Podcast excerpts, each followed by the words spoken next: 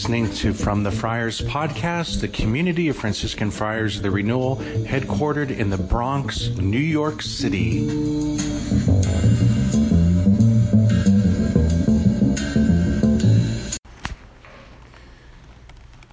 My brothers and sisters, may the Lord give you his peace. Uh, amen. Welcome.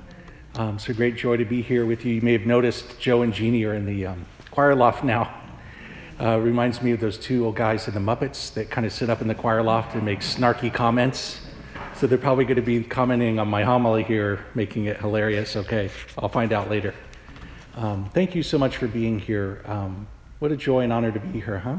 And in this month of October, the month of Our Lady of the Rosary, we have a beautiful statue of our Blessed Mother right here. And um, there is a lot going on in these readings, a lot. I am going to narrow in on one thing um, this incredibly beautiful and profound and important line from uh, the prophet Isaiah, chapter 25. Um, let me repeat it for us. On this mountain, God will destroy the veil that veils all peoples, the web that is woven over all nations. He will destroy death forever. Wow, did you catch that? God promised that he would destroy death forever. And we know that it was in the resurrection of Jesus that that happened, that death has been conquered. And uh, as I was praying over that, I was thinking, you know, some of my favorite movies have to do with, you know, time travel and going to the future. Uh, those are really popular stories, right? It piques our curiosity. It's fun to flex your imagination. And uh, the reality is, that God has created life on this planet in the state of journeying, according to the Catechism. And um, lo and behold, we have experience of time, don't we? We can think about yesterday. You know, we try to do our best to stay focused today. And then we wonder about tomorrow, and we don't know. No one knows the future, right? We don't know. It, and it's, um, it could be frightening, it could be exciting, um, but the future, well, there is one thing that we all do know about the future, and that is we're going to die. That part is clear. And I think for each person in every culture, there's this thing about death, right? There's this big question mark that kind of sits on the back burner of our minds. You think about a little bit of anthropology and all the different examples from history and from cultures. You think of those pyramids in Egypt, you know, different ways that humans have wrestled with this question about death, which is certain, and what waits for us on the other side. And um, this is probably the most powerful and meaningful aspect of our faith is that God has destroyed death. St. Paul will say it, Oh, death, where is your sting? Right? Jesus conquered, he overcame. And God has revealed to us what is waiting for us on the other side. That's where today's gospel comes in. It has been revealed that what is waiting for us is a marriage banquet. That is the primary metaphor the entire Bible uses again and again and again that God invites his people like a bride coming to her bridegroom for a marriage, for a union, for a relationship of love and intimacy. Isn't that something? And uh, you think about the end of the, the Bible, the book of Revelation, there's the wedding supper of the Lamb when um, the priest holds up the Eucharist and says, Behold the Lamb of God who takes away the sins. Blessed are those who are called to the supper of the Lamb. That's what it's talking about this, this banquet, this marriage banquet that we're invited to.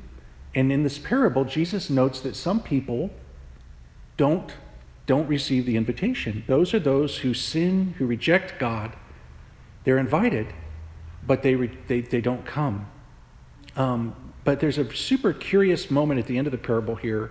There is a guy who's there who doesn't have a wedding garment. And uh, that's a strange detail, right? Did it catch you off guard a little bit? Maybe the first time you heard this parable.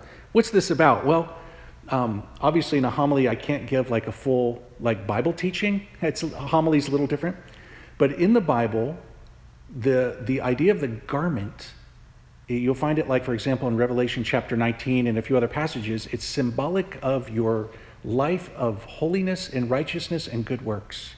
We prayed for that in the opening prayer today, that God's grace would lead us to do good works. um, that uh, you may wonder why the priest and the deacon at Mass wear the white robe. Because that's what it says in the Bible that everyone in heaven will be wearing this white garment, this wedding garment. And immediately I thought of another place in the liturgy, which I want to remind you because it happened to you, but you probably don't remember. But if you've ever been to a baptism, you know, there's the beautiful sacrament, the first sacrament that you receive, and there's a, a little bit of a ritual and ceremony surrounding that sacrament, right? You, there's the water, and I baptize you in the name of the Father, Son, Holy Spirit, and then there's the candle, right? Receive the light of Christ, but then the baby is given a white garment. Have you seen that before? There's that garment again, that white garment. And um, when the priest or deacon gives the baby the white garment, this is what they say um, Name or genie, you have become a new creation and have clothed yourself in Christ. May this white garment be a sign to you of your Christian dignity with your family and friends to help you by word and example bring it unstained into eternal life. At the moment of baptism, the priest utters a prophecy about the baby's death, that there's this white garment that's somehow connected to the sacrament of baptism, and that we need that white garment at the moment of death when we come before God at our judgment. We give an account to Him of our lives, and it's the garment that symbolizes a life of holiness, a life of, of prayer, of almsgiving, of works of mercy, cooperating with God's grace. Not that we earn our salvation, but we cooperate with His grace. Um, so, to conclude, I want to tell you a little story that really helps me to understand what this is about. I want to tell you about a, a story written by Oscar Wilde. You probably thought you'd never hear an Oscar Wilde story in a homily. The Picture of Dorian Gray. Anyone familiar with the book or you saw the movie? Okay.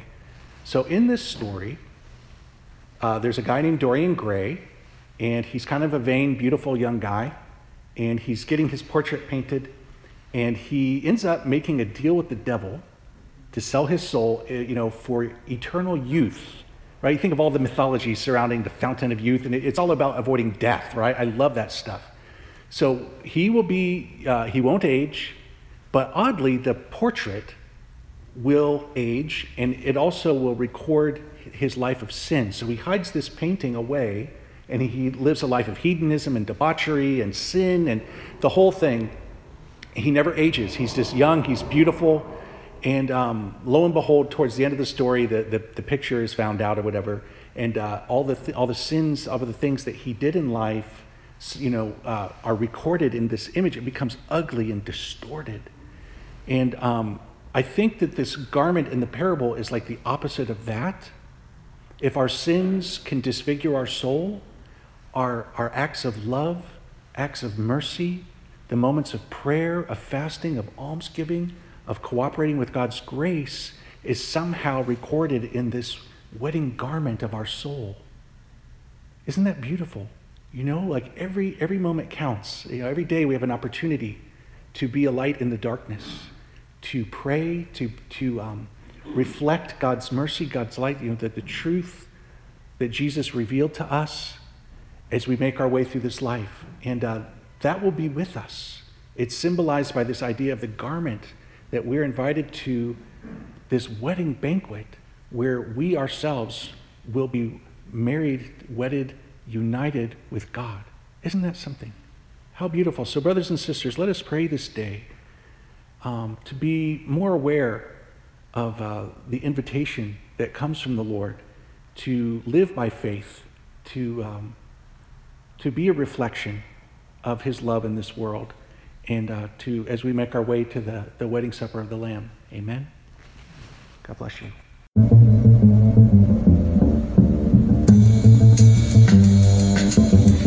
You've been listening to From the Friars podcast, the community of Franciscan Friars, the renewal. Please visit us at franciscanfriars.com or on social media, CFR underscore Franciscans.